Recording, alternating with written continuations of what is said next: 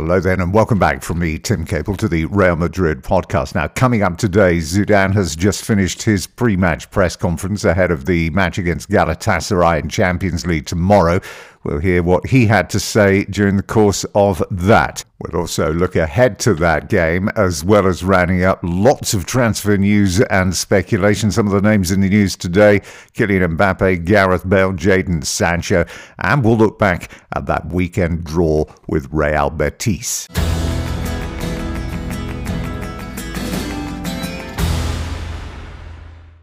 So, Champions League is back this week, and in Group A, it's Real Madrid taking on Galatasaray at Bernabeu. Now, two weeks ago, Madrid entered one of football's most hostile environments at the Ali Sami Yen, where they proceeded, albeit with a degree of good fortune, to get the job done. Always looked likely to run away from Marcel Teixeira. And here's Hazard. And Hazard has the chance to take a touch. And it's Kroos, and it's in. Real Madrid have done what they had to do to silence the Ali Sami Yen. Safe for that pocket of supporters. Yeah, once again, Gaia was unselfish play, this time from Hazard, looking for Benzema. Could have taken it on himself, big deflection, takes it over, Fernando Muslera. Hazard, if he'd just dragged that touch a little bit further forward, I think the intention actually was always to try and find Benzema off the knee. Yeah, it is, isn't it? Well, as it stands, PSG top the group nine points from nine available. Real Madrid on four points. Brugge on two. Galatasaray on one. So this is a really big night for both Galatasaray and Real Madrid. The Turkish team really do need to actually get something out of this game. Now, the victory did resuscitate Madrid's Champions League campaign. They can look forward to this game with some real confidence. The record against Galatasaray here in Madrid is exemplary, having won on all three occasions they've met here, the last time five years ago under Carlo Ancelotti by four goals to one. They won that day. Now, despite all the doom and gloom, remember it is November and Real Madrid have lost just twice this season. There's also been six clean sheets, remember, in the last nine games. In comparison, this is Galatasaray's worst start under their coach Fatih Terim. The heat raised still further after that recent defeat to Besiktas. Now, Marcelo could be a big night for him if he plays. It'll be his 100th appearance in Champions League. One who won't be playing is Radamel Falcao. He will travel with the team, although he won't play, and there will be 3,000 travelling Galatasaray supporters in the Bernabeu as well. Their team, though, currently seventh in Turkish Superliga, but that is only three points off of Alanya Spor at the top of the table in Turkey. They do still have the best defence in that league, conceding just nine goals in ten games. And so after the Betis game, that could actually cause a few issues, but only 11 goals scored. And that is where their problems lie. They actually failed to score in 50% of the games they've played this season. And Ryan Babel's goal of the weekend from a penalty was the first they'd scored since October the 18th. And staying with Babel, his goal in the 3 2 victory over Sivasspor in the 73rd minute of that game on October the 18th was the last time they actually scored a goal in open play. So, with all of that, you would expect the threat to Madrid from Galatasaray on Wednesday to be pretty minimal. Now then, Zidane has just wrapped up his pre-match press conference ahead of that game on Wednesday evening, and he was responding to plenty of news and rumour in the media today about Gareth Bale and a potential January departure. He said, I want him to stay until the end of the season. We want him fit and well. At present, he is not available. Wales have the rights to call him up, they said, which they have done.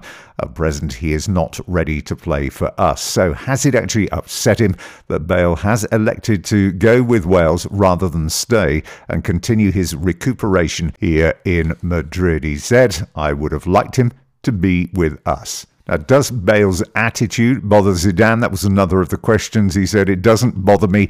They say that I want Bale out in January. It's so stupid. I simply have not said that.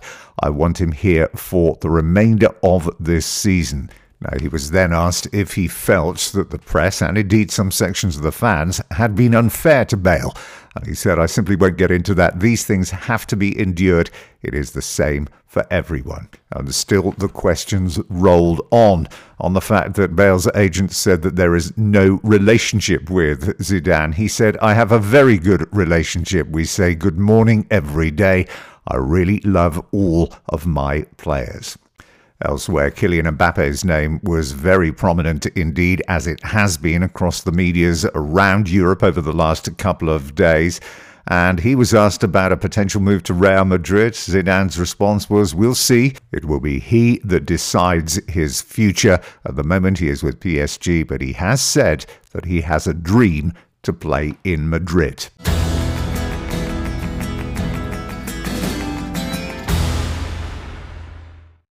Now, lots of transfer rumours and speculation around the place today. Kylian Mbappe is making plenty of headlines around Europe as it's been revealed that PSG are to offer him a new contract which is on par to the one that Neymar has, which will give him close to 37 million euros per year, which is equivalent to around 700,000 euros a week. He's already turned down one chance, remember, to go to Madrid a couple of years ago, feeling it was too early. But if they fail to actually win or get close, to winning the Champions League this season, then it could very well be his last in Paris. Now, the day after the Bale plus 70 million for Raheem Sterling was laughed off the back pages, Jadon Sancho again appears.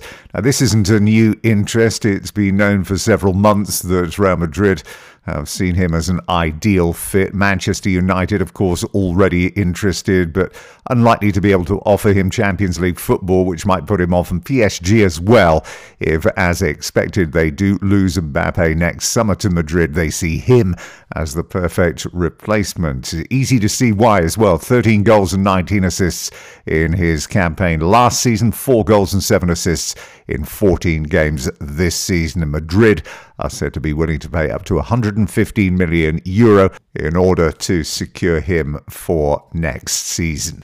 Now, we mentioned Kai Havertz as well last week as being of significant interest as Madrid look to bolster the quality of what is an aging midfield.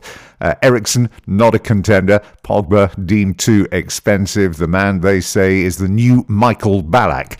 Kai Havertz at 90 million euro fits the Perez bill. And in order to actually finance all of these mega deals, then players are going to have to be leaving. And again, it's a familiar trio of names Isco, Brahim Diaz, and Mariano said to be on their way out this January. Mariano not played this season. Isco has appeared only five times, and Brahim just once. A substitute appearance for him a couple of weeks ago. Zidane's future, as we know, is always up for discussion somewhere, and Jose Mourinho's name is never far away either. But with Bayern Munich now looking, of course, he was installed as a favourite early on after Kovac's sacking. Uh, his preference, though, is still, they say, for a return to Real Madrid. Perez also has his eyes on several upcoming former Madrid men to step up and take more senior roles. And that includes Raul Xabi Alonso, and not for the first time, Guti, who has, though, of course, just been appointed in the last 24 hours as the coach of Almeria. Hardly a week goes by, it seems, without a young Brazilian player having a link with Real Madrid. The Brazilian under 17s at the World Cup in Brazil uh, where they face Chile actually in the round of 16. And we've already heard of Maño, Veron, and Jorge. Uh, this week you can add into that Reinier Jesus, who is aged just 17 and in his first season with Flamengo, where he's already scored three goals this season. 35 million is the price tag on his head. Diego Simeone over at Atletico has already allegedly spoken to him privately and there is a pack of Europe's elite all chasing him from the Premier League, Bundesliga, and indeed Serie A. Now, perhaps the week's big surprise rumour is the one that links James Rodriguez with a return to the Allianz Arena and Bayern Munich. Remember that Karl-Heinz Rummenigge was a very big fan of the player and was sorry to see him go, but now with Kovac gone, It said that he would favour a move back to the club that he knows very well, with Coutinho, remember, not having the expected impact. It may not be the long shot it first appears, with his place in that first 11 looking very much in jeopardy after he's done so much hard work to actually get back in there. It seems he's falling out of favour, and a January move is certainly very much on the agenda. Now, staying in Bundesliga and with Bayern Munich, rumours existing of a deal being put together which would bring Robert Lewandowski to the Bernabeu. The 31 year old who scored 142 goals in 169 games for Bayern Munich has long wanted to move to Madrid only to see his dreams denied by Hoeneß and Rummenigge as Bayern Munich simply refused to discuss his departure. Now, though, Madrid are preparing to offer a package deal of between 40 and 50 million euros plus the loan of Jovic for two years with no option to buy in return for Lewandowski. It's a deal which might just tempt Bayern Munich. Jovic, remember, scored 25 goals in 54 games with Eintracht Frankfurt, and Bayern Munich were interested in signing him when he came up for sale last summer. Now, Valverde and Vinicius have both been on television in the last 24 hours. Valverde had been talking about his emergence this season. He said, It's incredible that at just 21, I'm playing for such a great club. I dreamed about this. But I come from Uruguay, so I had to go through many battles just to get here. But everything since has happened very quickly indeed. On who he listens to and who he learns from, he said, Well, I learn from everybody. All of these players have such incredible experience. I do sit with Casemiro and he gives me great advice. I'm always grateful for this. He's like a father to me. And on his ambition, he said, Well, wearing this shirt has great responsibilities.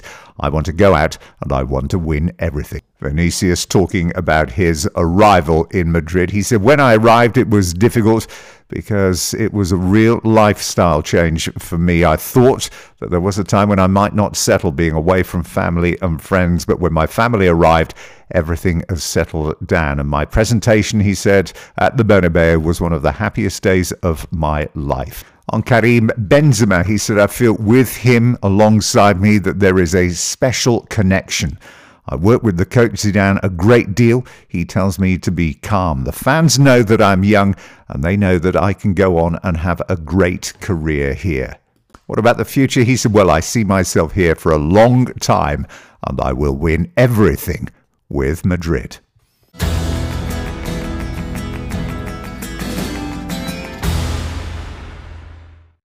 A lot of uh, frustration, very evident after the inability to break down the team with the worst defensive record in La Liga at the weekend. Sergio Ramos said today was a great opportunity that we haven't taken advantage of. We fought hard but in front of goal, we just missed the quality that we needed. On the VAR issues, it's the interpretation, he said, of the referee. They make the decisions. Now, Zidane was pressed on that handball incident. He said, I'm not going to get involved with this. He said, All I will say is I saw a hand but it is the interpretation of the referee that counts. On the team, he said he was happy with the display. I thought our attitude was good. We played very well overall, but we failed to get the goal, which is a shame but we lost two points. Other rivals are slipping up as well. Well, the press made a big play of Bale and James Rodriguez leaving the stadium early. He was asked if it showed a lack of commitment. Not at all, he said. But you really do wonder why, don't you, in these situations, considering it gets such a huge amount of negative press, and it's not the first time that this has happened to Gareth Bale either. What the clubs don't say and the players don't realise, you stay until after the game and everybody's gone home. It is your job. Zidane did actually say that the players did have permission to leave early due to the construction works going on and the traffic around the Bernabeu. Well, whilst Ramos and Zidane remained diplomatic on the VAR issue surrounding the alleged penalty incident, Butragueño couldn't hide his anger. A supporter of VAR, he was not happy at the refusal to acknowledge Vero's handball. He said, We are really confused. Clearly, a hand interrupts the flow of the ball. I simply do not understand why sometimes this will be given and sometimes not. We thought it was going to be a penalty. I thought it was a penalty. The referee didn't. And finally, Eden Hazard occupied plenty of discussion after the game with a view that even though it was perhaps the best they had seen from the Belgian international, that it simply still isn't good enough, and that his place has cost Vinicius, who has had to give up his preferred role, and this has affected his game and his confidence. And that just about wraps it up then for today. Don't forget you can catch up with all the previous episodes of the podcast via the website at www.realmadridpodcast.com or you can follow us on iTunes, Google, Stitcher, or Spotify. Uh, we'll be back on Friday afternoon with a look ahead to the weekend and a look back to the Champions League. So, wherever you're watching the game, have a great night tomorrow.